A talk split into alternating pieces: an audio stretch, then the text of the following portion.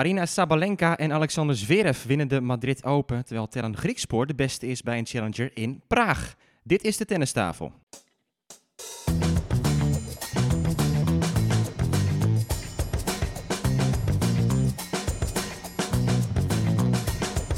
Please take your seats quickly, ladies and gentlemen. Thank you.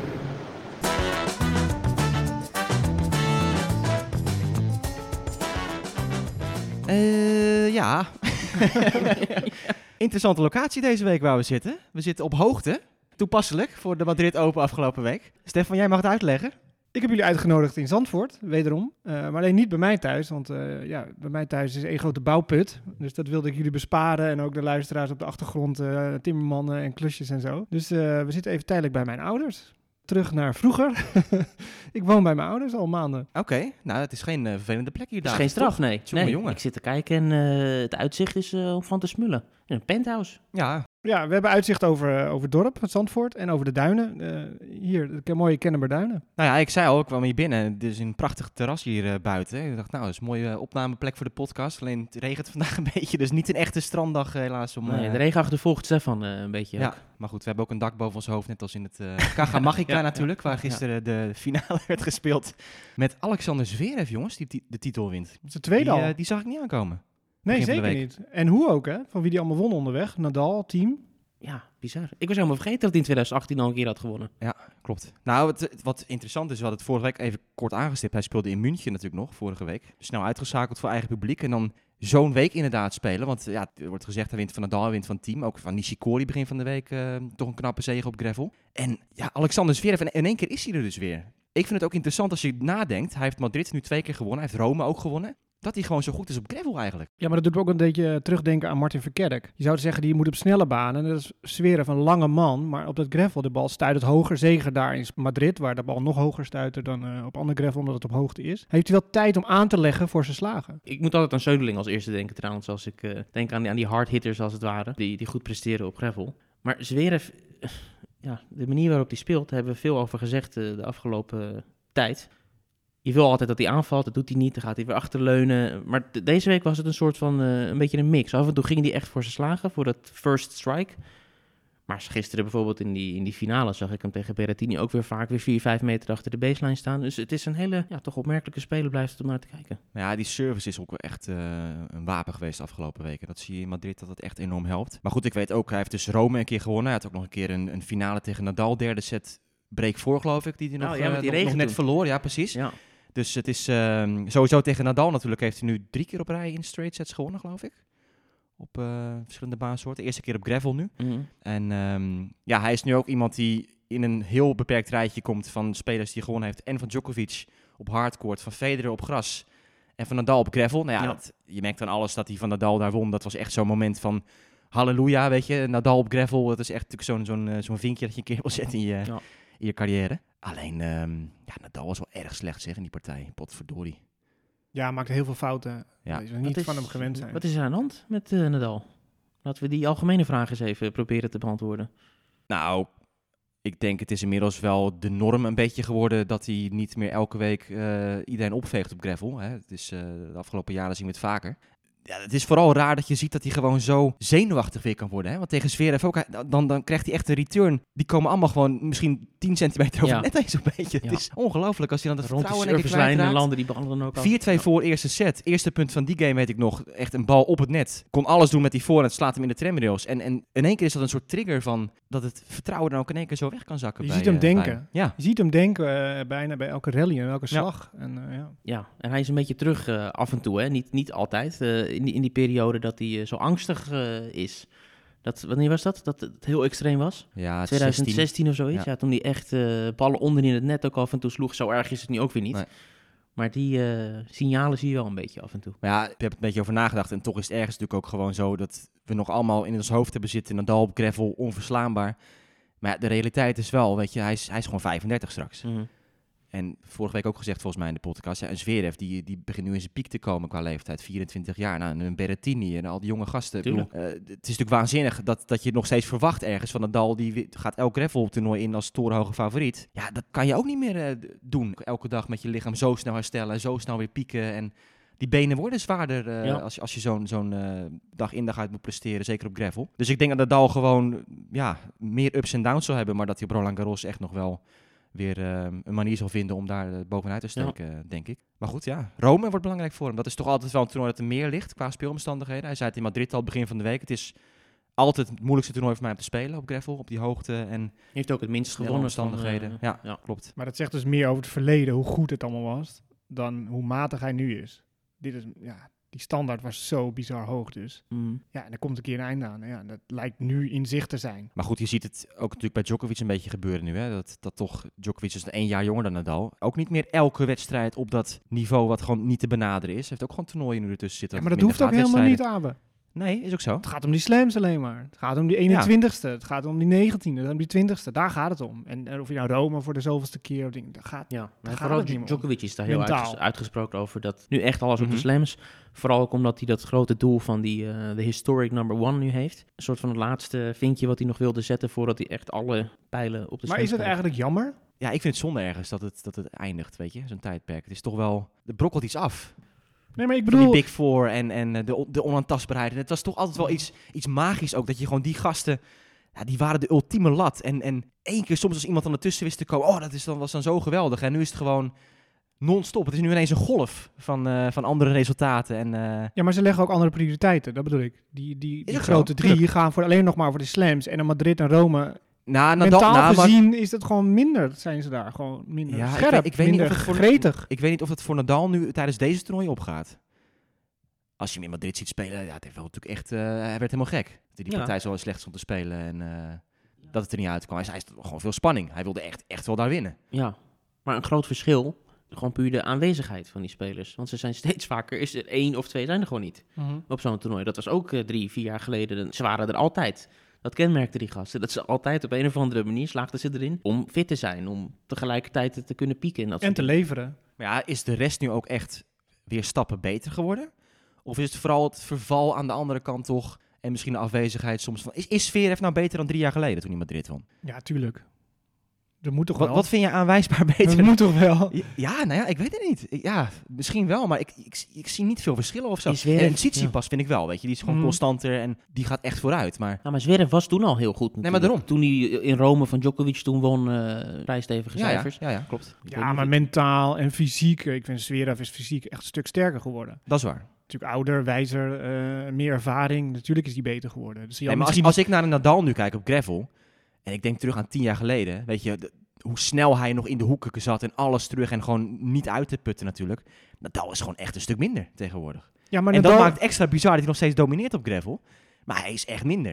ja, maar je ziet Nadal, eh, dus wat ik net zei, denken tussen aanval en verdedigen. Vroeger was het veel meer verdedigen en vertrouwde hij op zijn snelheid, zijn lichaam, et cetera. Nu zie ik hem toch fouten maken, omdat hij te snel, denk ik, toch die aanval zoekt. Ja, hij, gaat geforceerd voor meer, eh, meer, eh, meer Ja, ja, gevaarlijke keuzes. Ja, absoluut. Wacht op jouw eindoordeel, Ja, ik, David. ik, ik, ik, zat even naar eh, het geluid eh, te kijken. Want Oh. Stefan die sloeg eh, in de red zone. Dus Passie kwam, er, kwam eruit nu bij Ja. Stefan. ja, ja, wat Nadal niet meer heeft, dat heeft Stefan nu. wilde ik mijn zeggen. leeftijd. Ja, Ja, over afbrokkelen op leeftijd, dan wordt Stefan gepassioneerd. Ja, ja. Je, je, nou. je, weegt je woorden nu. Nee, ik, moet aan mezelf denken, want ik heb sinds kort eh, ontdekt dat ik allerlei lichaamsdelen heb die ik eh, voor mijn dertigste niet had. ik doe zelfs warming-ups tegenwoordig. ja, ja, Ook al twintig jaar niet gedaan. Ja, goed. precies. Moet ik wel de vraag beantwoorden? Geen idee. Nee, ik weet Wat het nog over Nadal, maar goed, Nee. maakt niet uit. Eh, nee, nee, over de jonge gasten, of, of spelers beter worden en eh, dat soort dingen. Nou, laten we zo zeggen dat een Tsitsipas denk ik beter is dan een Dimitrov en een Silic en Nishikori. Ja. Dat de Medvedevs en de Zverevs gewoon beter zijn dan die generatie die na de grote drie kwam. Nou, hebben we het al eerder over gehad, die ja, verloren generatie, moeten we zo? noemen, de Tsonga's en zo. Ja, ik vind het toch een lastige. Ik denk toch dat die, die generatie, bijvoorbeeld Berdig of zoiets, dat is meer trouwens de eigen generatie van die jongens. Ik vind het lastig om te zeggen dat die minder goed was dan eh, een, een Zverev of zoiets. Nee, ben ik wel met je eens, ja. Toch? Die had gewoon echt te maken met de, de piek, piek, Ja. piek van die gasten. Ja, maar je- die zat in die leeftijdscategorie. Ja, maar Een ik heb het Berdig, een gezegd. Söderling, een, een Del Potro, als die, dat, je, die gasten, ja, dat... Als die nu 25, 26 waren geweest, En fit, dan wil ik het nog ja. wel zien hoor. Ja, maar ik had het over Dimitrov, Nishikori, Silic, die generatie, Tsonga-generatie, Monfils. De verloren generatie. Nou ja, ik denk dat de Zverevs, Medvedevs, en nou wat ik net zei, Tsitsipas beter zijn. En nu al zie je alweer de Alcaraz en de Musetti. Het wordt alleen maar beter allemaal. En dat Ja. komt omdat die grote drie nog spelen. Snap je? Die, en, en ze hebben het geloof dat ze kunnen winnen van die grote drie. En die had die andere generatie eh, veel minder. Die zijn op een gegeven moment binnen een paar jaar zo herhaaldelijk. Steeds hebben die een pak slaag gehad van die gasten. Die zijn heel vroeg al mentaal gebroken. Nou, Ja. daar had Gilles Simon had een mooie teksten over. Ja, en Tsonga heeft er ook altijd van... eh, Djokovic heeft mijn carrière verpest en dat soort Ja. teksten, weet je. Maar dat is, dat Simon die had het echt heel uitgebreid uitgelegd inderdaad. Als je gewoon in het begin een aantal keren op rij verliest. Ja, dat is dan gewoon een, een, een, een, een steen in je hoofd. Dat je, een blokkade, dat wordt alleen maar groter. En ja, daar kom je niet meer uit. Dat hebben die jonge gasten niet. Want die hebben gewoon te maken gehad met wat off-days van de grote drie. En die hebben her en, her en der kunnen winnen. Sommigen hebben op alle ondergronden van ze gewonnen. Wat vinden jullie van, eh van Berrettini? Ik vind het wonderlijk dat zo iemand met zo zonder backhand... En hij is verbeterd, die backhand. Maar ja, kan toch niet. Ik zag eh, dat hij deze week in Madrid 85% van de ballen na de service was een voorhand. Eerste en Ja. tweede service. Heb zijn tweede service ook 85% van de keren kon hij voorhand spelen als tweede bal. Ja, dat scheelt wel bij hem. Ja. Ja, zeker. Eh, ja, ik ben niet zo'n grote fan van hem. Wat ik zei, wat ik voor mij heb ik in de eerdere podcast ook gezegd. Ik kan er niet zo goed tegen als je professional bent en je hebt zo'n zo'n zwakheid ergens in je spel. Terwijl je elke dag met die bal aan de gang bent. Nou, ik vond het wel grappig natuurlijk, want het was een finale Berrettini-Zverev. En nou goed, Zverev staat natuurlijk gewoon bekend dat hij voorhand vrij wiebelig kan zijn. En, eh, en, en de backhand zoveel beter. ja. En bij Berrettini is is precies andersom. Dus het contrast van hoe gaat het nou matchen met elkaar eh, op zich. Ja, ik vind, ik vind wel dat, die, dat Berrettini effectiever en effectiever wordt met die backhand. Ook gewoon begin van het jaar, die ATP Cup was die echt al goed. Deze week ook. En ik, ik hij had eigenlijk moeten winnen Het volgens is mij zeker gisteren. beter hoor. Dat, is, dat is, wil ik niet ontkennen, dat die backhand beter is. Maar ja, je verwacht toch dat, eh, dat een speler van formaat dat eh, gewoon... Nou, maar hij stond, hij, stond gisteravond ook gewoon backhand winners langs de lijn te slaan. Ja. eh. Nee, ja, maar het is geen koekenbakker. Ik bedoel, die man kan natuurlijk supergoed tennis, daar hebben we het niet over. Maar over een heel jaar denk ik dat hij heel veel slechte dagen heeft. En dan slaat hij die backhand winners echt niet zo langs de lijn. Of Hij krijgt tijd Ja. hè, op ook. En ik vind hem al Ja. heel zwaar ook. Niet, niet, niet zeg maar dat hij overgewicht heeft, maar gewoon echt Ja, hij zwaar. draagt op de natuurlijk van die zware kuiten met zich mee. Hè? Dat, eh, Stokjes. spelen een Ja, spillebeetjes. Maar ja, je zegt hij is zwaar, maar tegelijkertijd hij is toch snel genoeg om steeds om die backhand heen te lopen dan. Ja, maar zijn spel is natuurlijk ook zo dwingend. Daar hangt hij natuurlijk wel op, die service en die voorhand. Dus als je service afwezig die is voorhand dag, is dan is het klaar. Ja, dat is wel Dat is wel echt, eh, echt Ja. absurd. Ik hoorde die commentatoren ook van, van Tennis TV eh, volgens mij ook zeggen van ja, misschien wel de biggest forehand in the game. Ja, goed, dat soms zie je ook die kilometers per uur hè, worden in beeld gebracht van zo'n winnaar. Gisteren eentje 165 kilometer per uur. Ja, vrij fors. Maar toch ga ik niet zitten voor uh, Zverev Berrettini finale. Van, Oeh, ik kan niet slapen, we gaan eh, finale kijken. Nee, dat heb ik nog niet. Maar over Berrettini trouwens, beter dan ehm, veel andere spelers zijn de handjes aan het net. En dat, dat Ja. gevoel heeft hij best wel, eh, best wel goed, het inzicht. Ja, zeker ook beter dan, eh dan Zverev. Ja. Ehm Dominic Thiem was weer terug. Ja, ik wil nog even één ding over, over Zverev. Ik vind het heel raar om naar die man eh, niet te kijken. Tuurlijk, fantastische resultaten. eh, maar we moeten wel blijven benoemen dat het hele verhaal nog aan- een beetje aan hem hangt. Wat onopgelost, heel vreemd, gewoon door blijft kabbelen. En dan doe Snelle ik- nederlaag in Rotterdam bedoel je? We noemen nou het verhaal. Nou, het verhaal dus dat van die eh, vermeende mishandeling van zijn ex-vriendin. Wat dus is verschenen, dat hele verhaal uitgebreid in, eh, in Racket Magazine. En er komt nog een, tweede deel daarvan, komt ook nog uit. Waarin in geuren en kleuren door die ex-vriendin is verteld hoe hij haar heeft eh, mishandeld, heeft genegeerd, heeft eh, gecontroleerd, gedomineerd. zowel mentaal als fysiek. Hoe zij allerlei zelfmoordpogingen heeft ondernomen. Ja, het, het, is zo, het is zo krom, want als je altijd sfeer hebt, die, als je kijkt naar de prijsbereiking bijvoorbeeld, weet je, hij is een ontzettende charmeur daarin. Hè? Zo, echt, echt gewoon hoe makkelijk hij praat en eh, grapjes maken. En, eh, maar ja, aan de andere kant, hij heeft ook, zo'n, hij heeft ook een rauw randje wel. Hè? Dat, merk je, dat merken wij als journalisten soms in interviews, persconferenties. Als even iets tegen zijn wil ingaat, of eh, zoals hij het ziet, dan is hij helemaal gepikeerd gelijk. En eh, in dat opzicht kan je misschien wel plaatsen van, als je hem in een relatie ziet van, geef je hem tegengas, dan kunnen er misschien dingen misgaan. Maar ja, het is lastig. Wat, moet, wat moeten we erover zeggen, Stefan? Het is natuurlijk moeilijk om daar. eh, we kunnen moeilijk een oordeel hebben over iets Oh, wat we niet zeker weten. niet, zeker niet. Hij is ook niet veroordeeld. Hè? Het is eh, nog steeds Nee. in onderzoek. Nee, maar dus dat- moeten we erbij precies. zeggen. En het is haar woord tegen het zijn woord. En ik, wat kan je daarmee? Het is zijn eigen eenmanszaak die ze inschrijft voor een toernooi en zo. Hij staat niet onder contract bij de ATP.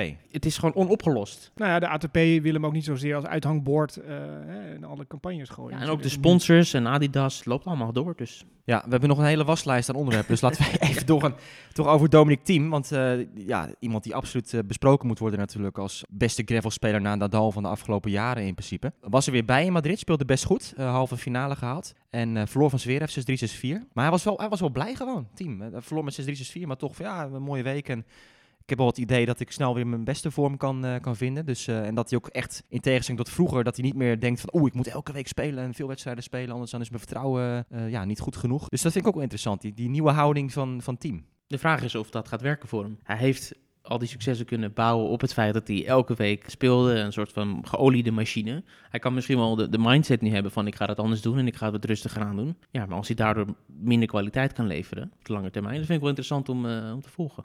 Wie zou jij nu als grootste bedreiging van Nadal zien, eh, Stefan? Voor Roland Garros? Zijn nu aardig op weg in het gravelseizoen.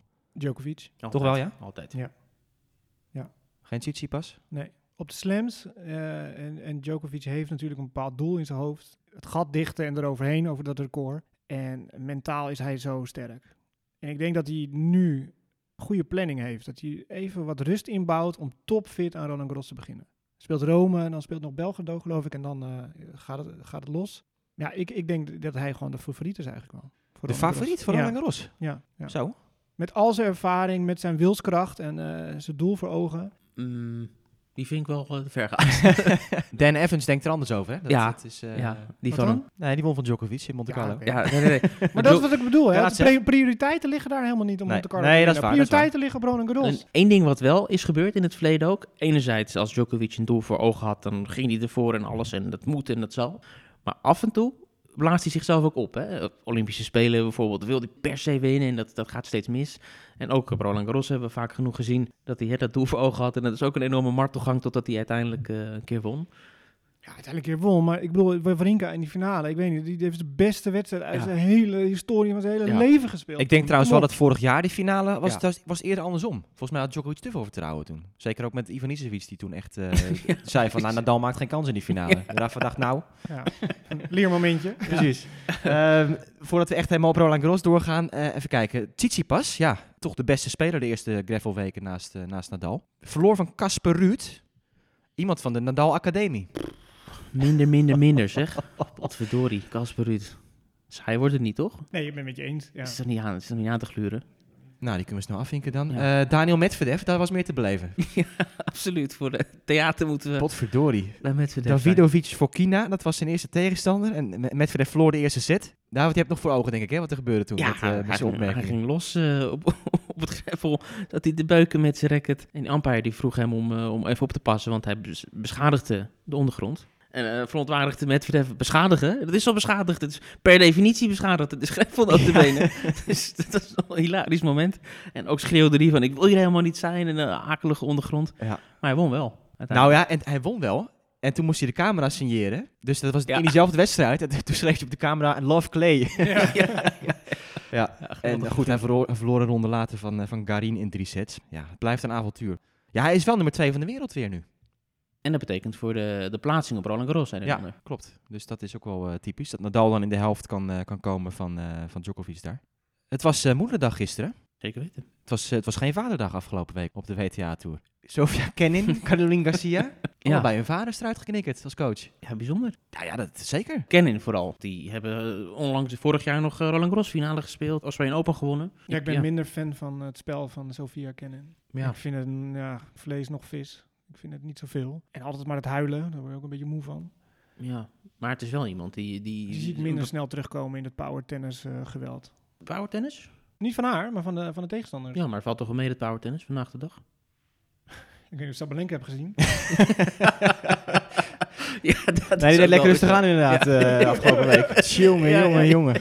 Oké, er zijn er nog een Volgens mij wil. David nog een bakje koffie, jongens. Want eh, Ja, ik zit helemaal blind te staren op Barty, dus ik was de hele Sabalenka vergeten de afgelopen tijd. nou, het bruggetje is gemaakt. Ja, Was niet normaal, toch, Sabalenka, afgelopen week?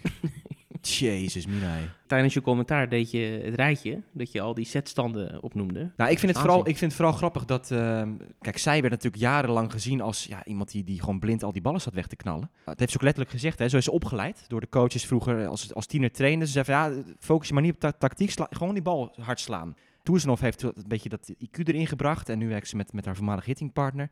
Maar ik zie die wedstrijden te kijken en een paar wedstrijden commentaar bij gedaan. En ze, ze, maakt gewoon steeds de logische keuze op gravel. Dat denk ik van zo, oké, even in de hoek. Nou, boogbal, eh, af en toe een dropshotje. eh, ja, echt met marge spelen. En op de juiste momenten wel die vlakke, vlakke ballen spelen. Serveren fantastisch. twee jaar geleden, het laatste normale gravelseizoen was helemaal niet goed. Uh, het was echt, echt één of twee wedstrijden volgens mij maar. Ehm, vorig jaar Roland Garros, ja, ook niets bijzonders. Ik vind het grappig dat zij nu echt die stappen heeft gemaakt, zo snel op gravel. Bijvoorbeeld veel sneller dan Naomi Osaka. Die, die weet toch echt nog totaal niet hoe ze, hoe ze moet spelen op gravel. Als je twee jaar geleden als eikpunt nam, waren ze allebei een beetje hetzelfde eendimensionaal uh, qua speltype misschien. Had ik gedacht, nou Osaka die, die zal wel sneller een soort weg vinden op gravel dan een Sabalenka. En, en nu zie je echt gewoon iemand die, die, die, die echt een wedstrijd speelt. En dat vond ik mooi, ook tegen een, een Barty. Nou ja, eh, pas geleden Stuttgart finale verloren. En nu schoot ze uit de startblokken 6-0 setwinst. Weer verliezen de tweede set, allemaal hetzelfde als in Stuttgart. En David, jij zei volgens mij ook, uh, nou ja, dit, is, dit gaat weer dezelfde kant op. Uh. Nou ja, ik dacht bij 3-3, ik zat met iemand te kijken en ik zei op 3-3, het wordt 6-3 Barty. Er gaat nu iets knappen of er wordt weer een soort van overdrive uh, bij Sabalenka, maar dat kwam niet. Ze hield in wanneer het moest, meer ruimte, wat je net ook zei. 3, 4, 15, 30 was het. En toen won Sabalenka alle punten. Wat gaat het brengen in de toekomst? Roland Garros? Volgens mij wil Stefan wel doorgaan op wat het gaat brengen. Ik kan me blijven herhalen, maar dat is gewoon nummer 1 van de wereld, eind van het jaar. Ja, hij had het gecallt. wacht, wacht even, een rondje. Ik had Osaka, geloof ik. Jij had, uh, had Azarenka. Ja. ja, ja, nu ga je lachen. Ja, ja. Azarenka heeft twee toernooien gespeeld dit jaar. Ja, ja. Ha, ha, ha. Maar had je kunnen weten. Ja. dat is goed met je. Maar Stefan, gefeliciteerd. Ik zat wel in de goede regio. We gaan Stefan al feliciteren. Dat vind ik wel uh, een beetje verbaasd. Maar, nou, ze gaat nu de top 5 in. En dat is wel bijzonder, want ze heeft nog nooit een kwartfinale gehad van een Grand Slam. En dan sta je in de top 5. Nou, een wereld te winnen. Wat viel er meer op bij de vrouwen? Paula Badosa vind ik leuk om even te vermelden. Halve finale gehaald. Kreeg een wildcard. Had pas al gewonnen van Barty in, uh, in Charleston. Ze verloor nu van Barty, maar Badosa, er wordt veel vergeleken tussen haar en Maria Sharapova. Als je foto's ziet, het silhouet. En van de achterkant ook met het staartje en uh, zwarte jurkje en zo. Ja, de lengte typisch. Tennis is wel anders. Echt heel goed uit de voet op gravel. Toen zij tiener was, was ze nummer 1 van de wereld. En had ze allemaal sponsorcontracten en dat soort dingen. Toen is ze echt een tijd is ze gewoon van het padje geraakt op die leeftijd. Van dat, dat alsmaar moest meer, meer, meer. En uh, ja, het duurde gewoon heel lang voordat zij op de WTA-tour kwam. En dat was gewoon voor haar heel moeilijk die tijd. Dat ze de transitie van de junioren, waar ze de beste was, naar de profs, dat heeft haar ontzettend, uh, ja, echt, echt letterlijk psychische problemen opgeleverd. Het was, het was dat moment dat ze gewoon echt, ze kwam er niet tussen en ze bleef daar hangen. En toen is ze gewoon echt, echt gewoon mentaal echt, echt weg geweest. En nu begint het kwartje een beetje te vallen, maar je ziet het nog, wat jij ook zegt Stefan volgens mij. Je ziet soms, je ziet die nervositeit nog wel mm. bij haar op de baan. En je ziet die, die spanning van een beetje de angstige blikken vaak naar de kant. Maar dat weet ze meer en meer te, te overwinnen. En ja, in principe is het natuurlijk een, een speelster met, met heel veel capaciteit. En je zegt goede gravel speelster. Ik vind haar misschien nog wel meer in huis hebben op andere baansoorten. Ook met die vlakke backhand vooral. Goede service. Heeft. Goede service, echt prachtige service. Uh, vloeiende beweging. Dus uh, nou, ik denk, denk dat het wel iemand is die stappen blijft zetten als, als je in haarzelf gelooft. Ja. Maar zo zie je maar hoe zwaar het traject is. En vooral om van junior te gaan naar, uh, naar, naar professional, zeg maar. En hoeveel meiden, maar ook jongens, afhaken op zo'n moment. Mm -hmm. Dat is wel een key in je, in je carrière om dat goed te doen. Ja. Nou ja, dat schiet me ineens met Timo de Bakker in mijn hoofd. Ja, ook, uh... ja en voormalig nummer 1. Precies, ja. ja. Andere dingen uit het vrouwentoernooi? Demi Schuurs. Dibbelspel, ja, zeker. Gewoon weer met een andere partner, hè? goed gespeeld. Gabby Dabrowski vorige week gezegd dat ze één week met die Dabrowski nu speelden, omdat Melakar met Coco Gauff wilde testen voor de Olympische Spelen misschien. En test je gewoon in Madrid, hè? Dan ja, dat vind ik echt bizar. Ja, dat, dat vind ik echt... een test-event van maken. Ja, heel apart. Ja, belachelijk. En zij verloren de eerste ronde en Schuurs haalt de finale. Ja. Dus dat is voor Schuurs nu al lekker in het partnership. Dus we, oh, ja. nou oké, ik, ben, ik ben misschien wel de, de dominante factor in, die, uh, in, ja, in, in dat duo. Maar ze gaan dus nu weer samen spelen. Maar ja, Demi Schuurs is gewoon een, is, is gewoon een gevestigd wereldtopper nu inmiddels. Hè? Kunnen we ja, gerust, uh, zeker weten. gerust Ja. zeggen. Tijd voor eh, Grand Slam succes. Als je deze toernooi kan winnen, de grootste toernooi heeft ze nu allemaal, nou, niet allemaal, maar heeft ze een aantal van gewonnen. Ja. Ja, het gaat nu toch om de, om de slams. Nou, het is wel grappig, want ik voor Tennis Magazine een groot verhaal met haar gemaakt. En een klein eh, tipje van de sluier ging ook over dat Grand Slam succes. Want ik vroeg ook aan haar van wanneer heb je nou voor jouw gevoel die bevestiging gekregen dat je echt erbij hoort hè, bij die absolute toppers. En toen zei ze, nou ja, eigenlijk nog niet zo lang geleden. Want 2018 heeft ze al volgens mij zeven titels in één jaar gewonnen. Zeven titels in één jaar. En ehm, ze zei, nou, het was eigenlijk meer begin dit jaar. Dat voor het eerst een halve finale Grand Slam, Australian Open. En dat was toch een soort last van de schouders. Ja, een Grand Slam blijft toch iets anders dan een Madrid of wat dan ook voor tennissers. En ja, nu weet ze sowieso, oké, ik kan het ook daar laten zien. Dus ja, nu heeft ze zoiets wel van, eh, voorzichtig durft ze te zeggen dat ze echt wel bij die, eh, die top ook hoort. En goed dat wordt uitgezonden, die finale, moet ik zeggen. Dit blijft toch leuk om te zien. Veel mensen dubbelen ook hier in Nederland. Gewoon eh, competitie of eh toernooitjes of vrijspelen. Krijgen we eens een vraag, ja, waar kan ik het zien en zo en dit en dat. Dus het is wel gaaf dat ze die finales, als uh, Nederlands erin staat, eh, wordt uitgezonden. David, ik wil even naar een onderwerp wat, wat jou misschien meer ligt. We hebben pas geleden eh, natuurlijk bij jou thuis gezeten en hebben het over de, de Oscars gehad. We hadden de tennis-Oscars, of de, niet de tennis-Oscars, de, de sport-Oscars, hè, een beetje afgelopen week. Mhm. Het zijn de tennis-Oscars geworden bijna. Ja. Want ja, de grootste prijzen, sportman van het jaar, Rafael Nadal. Wat vinden we ervan? Ja, prima. Als een tennisser dat wint, wel altijd prima. Ja, altijd goed. Hè? Ja. Terwijl hij niet nummer 1 van de wereld was, toch? Eindigde. Nee.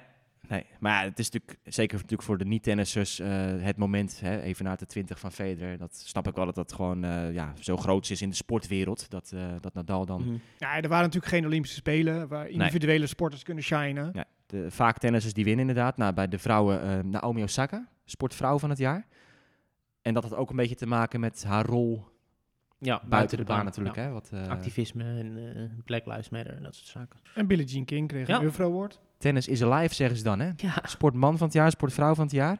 En toch eh, alsmaar die discussies van ja, waar moet het heen met, eh, met de tennis? En het wordt allemaal minder en eh, aandacht en eh, dat soort dingen. Ja, dit soort prijzen, dat is in ieder geval nog een, eh, een mooie zet in de juiste richting. Ehm, wat de tennissport niet goed eh, doet, is dat er op dit moment geen enkele Amerikaan in de top 30 staat op de ATP-tour. En dat Voor het eerst ooit. De rankings bestaan sinds 1973 op de ATP.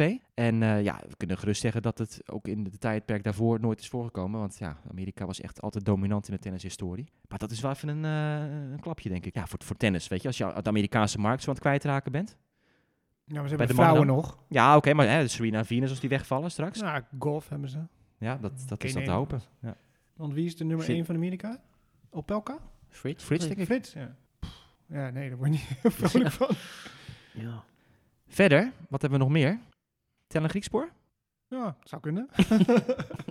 nou Raymond voor hem, Sluiter, eh, eh, voor hem een fantastisch resultaat. Ja. het is een beetje eh, misschien eh, in de marge van het hele grote geweld. Maar hij wint een Challenger toernooi in Praag. En ja, dat is voor die spelers rond 140 tot 200 is dat natuurlijk een hele grote titel. En heel knap. Won, won de finale in drie sets van Oscar Otte. En kwam twee keer terug van, van achterstand. In zowel de, hij verloor de eerste set, 7-5. Toen stond hij achter in de, break achter in de tweede set, knokte zich terug. En ook in de derde set knokte zich knap terug. Ik heb, eh, ik heb het hier in een livestream zitten kijken. En eh, ja, geweldig resultaat. Maar breekt daar ook wel een beetje mee met een soort reputatie hè, die aan het opbouwen was. Dat hij vaak die drie setters net niet kon winnen.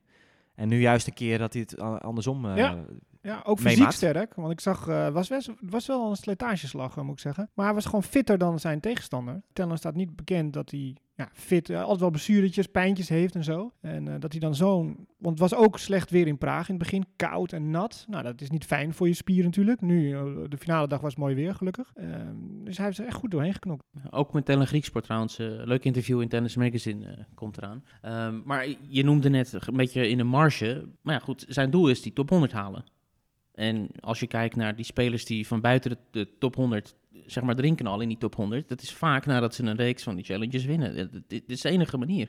Want zo gigantisch veel punten levert het niet op. Dus je moet er een, paar van winnen om echt zo'n eh, een grote stap te maken. Ja, en er er heerst wel een beetje een sentiment nu natuurlijk na die enorme opmars van, van Karatsev. Dat de Precies, challenges weer een ja. soort nieuw respect krijgen. Hè? Van ja jongens, kijk, eh, daar is het allemaal ontstaan. Ja. Die opmars van, van Karatsev. En eh, ja, dit is gewoon een goed niveau, die challenges. Kom je niet zomaar doorheen. Nee, je moet zeg maar, of je moet, als je echt die doorbraak wil maken, dan moet je twee, drie, vier weken heel goed challenger Mhm. spelen. En dat heeft Tellen eh, gemist, omdat hij vaak geblesseerd raakt. Dan heeft hij een zware week en dan die week daarna. Dan moet je eigenlijk, en dat deed die Karatsev vorig jaar zo goed, die haalde gewoon maar drie keer finale op rij op challenger niveau, waarvan hij één of twee won. En dat moet Tellen, wil hij die top 100 snel doorgaan naar die ATP-toernooien. Dat moet hij nu ook doen. Dus nu moet hij een heilbron deze week eigenlijk dat momentum doortrekken. Ja, en dat is de vraag of dat gaat lukken. Blijven promoties maken voor Tennis Magazine. Want ik heb zelf nog een beetje eh, contact met Raymond Sluiter eh, gehad de laatste dagen ook. We gaan nog een verhaal met hem ook eh, plaatsen. Naar aanleiding van onze podcast van een paar weken geleden. Als u dat nog niet heeft geluisterd trouwens, zeker eh die was moeite waard denk ik hè? Aflevering Absoluut. 13 geloof ik, met, met Raymond. Maar hij zei dus dat hij zaterdagavond was hij eh, naar Praag gereden. Of nou ja, dan was hij zaterdagmiddag vertrokken, neem ik aan. Eh, dus voor die finale van Tellen op zondag. En dan zou je hem daar ook oppikken. En dan gaan ze samen door naar Helbron. En ik dacht van, Jongen, jongen, Raymond Sluiter, weet je wel. Wat hij allemaal heeft meegemaakt. Actieve carrière gehad natuurlijk. Met Kiki, de grootste toernooien allemaal. En dan stapt hij nu even eh, zijn autootje in om, eh, om 9 uur naar Praag te rijden op zaterdagmiddag. Om, eh, voor een Challenger finale met, met Tellen. Met wie hij nu ook part-time werkt. En dan gaan ze van daaruit een dag later naar Helbron. eh, vijf uur, zes uur rijden of zo geloof ik. hè. Dat is, Ja, het is wel goed dat je het zegt, want dat, weten heel veel mensen Nee. niet, wat er achter die schermen, eh, hoe dat werkt. Zeker op die lage maar maar dat, dat, hij dat dan weer zo interessant vindt, hè? Dat Raymond ja, maar hij is toch, gek van het spelletje. toch, ja, ja komisch. eh, ja, mooi. situatie. Want hij werkt dus nu deels met Tellen en Dennis Schenk is, is nog een soort leading eh, coach daarin. Dus eh, ja, Tellen lijkt nu de, zijn, zijn begeleiding wel goed op orde te hebben in dat opzicht. En nou hopen dat hij, eh, dat hij fit blijft natuurlijk. Dus ja, dat is eh, even een uitstapje naar de Challenger Tour. Rome, nog even kijken. Ja, nieuw Masters toernooi. Dames, heren en eh, de terugkeer van Andy Murray. Ook niet te vergeten. Op de trainingsbaan. Op de trainingsbaan. ja, hij gaat er als een soort sparringpartner eh, dienen voor eh, verschillende spelers. Maar David, waar is Kiki Bertens? Ik heb antwoord op die vraag, want ik heb eh, het een berichtje gestuurd naar Elise Taumela om te vragen waar Kiki Bertens is. En eh, zij heeft gereageerd. En ze zegt ehm, dat de blessure nog niet helemaal onder controle is. Dus eh, vandaar dat ze Rome niet speelt. Dus ja, dat, dat hadden we eigenlijk al een beetje verwacht. Maar bij deze dus... ehm, Nou, we hadden verwacht dat misschien de blessure een rol zou spelen. Maar het is, dit is wel even een... eh, dit is wel bizar eigenlijk. Zeker, omdat ze redelijk vroeg uitgeschakeld is in Madrid en toch een week zeg maar, zonder wedstrijden heeft gedaan, goed kunnen voorbereiden. En dat ze dan toch zo'n groot toernooi moet skippen, is wel zorgwekkend. Nou, we zagen natuurlijk dat ze ja, Fed Cup één wedstrijd gespeeld. Of Billie Jean King Cup, Madrid één wedstrijd. Nee, twee. Of twee wedstrijden, ja, klopt. Ja. Ze heeft zes wedstrijden gespeeld, twee gewonnen dit jaar. En nu toch weer eh, zo, zo last ervan, ja. Nou, ja, dat is, eh, dat is shocking. En ja, ze gaat volgens mij wel Belgrado, staat ze op de nou ja, daarover zegt uh, Taumela dat het een vraagteken is. Belgrado. Het staat wel op de planning, maar is een vraagteken. Dat is volgende week. De week naar Rome. Ja. Ja, Nou, dus, kan je eh, voorstellen, als ze dat niet ja. gaat spelen, dan is, valt het hele seizoen straks eh, in het Het greffelseizoen Sowieso het natuurlijk wel- greffelseizoen. Ja, dat is wel pittig. Maar ja, het, En ze is al teruggevallen naar de zeventiende plaats door de snelle uitschakeling in Madrid. Dus eh, Kiki Bertens, ja, vanwege nog altijd problemen met de Achillespees niet in Rome. Dus dat is eh, een volgende domper. Wie wel terug is, is Serena Williams. En die komt altijd tegenwoordig met eh, ja, bijzondere gevoelens terug in Rome. Ik zag ook alweer een bericht van haar man. Wat was het? Volgens mij vijf jaar geleden, zes jaar geleden. Dus, had die berichtje van ontmoette, ik een, ontmoette ik mijn vrouw hier. Ja, hij zei, I found a wife here. I found a wife wel Ja, ja, en dat was volgens mij in het hotel een soort toevallige ontmoeting met, met Serena. Het was wel grappig, want ik zat een beetje in die reacties op dat berichtje te kijken. En iemand die had gezegd van, hey, ik wist helemaal niet dat Amerikanen al mogen reizen eh, naar het buitenland, naar Italië. En had hij heel droog gereageerd, my wife had a business trip. Ja, ja, ja, ja, ja. Dat is wel grappig. Ja. Het is trouwens de mooiste baan van de wereld. Tennisbaan Ja, niet, van de wereld. niet het centenkort. Nee, baan 1. Wauw. Pietrangeli. Dat ligt lager en dan met die beelden eromheen. Ja. Die eh, bomen. Prachtig. Vind ik echt de mooiste tennisbaan eh, van de wereld, denk ik. Nog een keer heen. Ja, Tennistafel op reis. zo. Marmeren tafel. maar met tennis daarvoor, ja.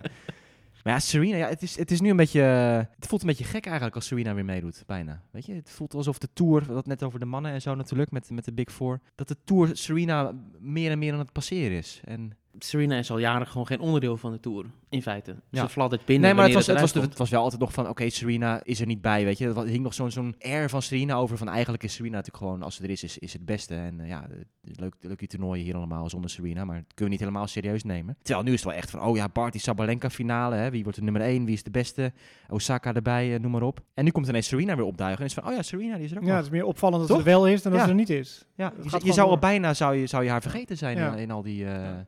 Verhaallijnen van tegenwoordig. We hebben wel kunnen lezen dat ze een, echt een flink trainingsblok er tegenaan heeft gegooid van zes weken.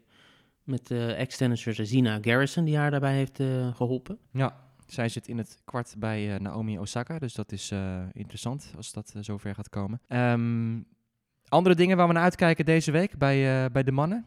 Wie gaat Rome winnen? Vind ik toch wel even leuk om, om te horen. Wie is daar nu de favoriet? Gaat Djokovic daar meteen een statement maken? Of Nadal die zich weer herpakt? Djokovic. Die houdt van Rome. Dat is een goed toernooi voor Ja, die, die mensen zitten di- lekker dicht op de baan, hè? Ja, het is is een wel van de, intens. het is een van de weinige plekken waar hij echt omarmd wordt. Ja, Nou ja, hij, hij spreekt Ja. Ita- Italiaans. Dus Ja. dat, is, eh, dat is een dingetje dat hij altijd... eh, ik ga voor Tsitsipas dan. Ja, die kan ook wel goed gedijen in die ambiance daar. Ja, Jabe? Ja, ik wil even het schema erbij pakken. Even kijken. Ah, Moet, ja, eh, je moet voor iedereen winnen. Ja, Djokovic die, die moet trouwens misschien tegen Evans gelijk weer in de tweede ronde. En hij heeft Tsitsipas in zijn kwart, team in zijn helft. Rublev ook in zijn helft. Dan denk ik toch dat Nadal gaat winnen. Ja, Rafa. En bij de vrouwen? Dan ga ik toch weer voor Sabalenka. Toekomstig nummer 1. Simone Halep. vooruit. Alep, ja. Welke, welke maand eh, noteren we? Wanneer is Sabalenka nummer 1? Ehm, na de Olympische Spelen. Oh, dat duurt nog heel lang. Zal ik eens even kijken hoe het ervoor staat in die race ranking. Ah, daar staat ze derde. Barty, 3100 punten. Osaka 2465. Sabalenka 2422. Dus dat is al heel, eh, heel close. Nou ja. We gaan het in de Ja, gaten houden. Na de titel van Roland Garros komt ze heel dichtbij. Alright, nou, volgende mooie voorspelling hebben we al binnen. We gaan eh, weer genieten van een mooie tennisweek in Rome. Mooie plaatjes vanaf dat stadio Pietrangeli. En hopelijk ook veel mooie wedstrijden. Volgende week zijn we terug met een nieuwe aflevering van De Tennistafel. Tot dan!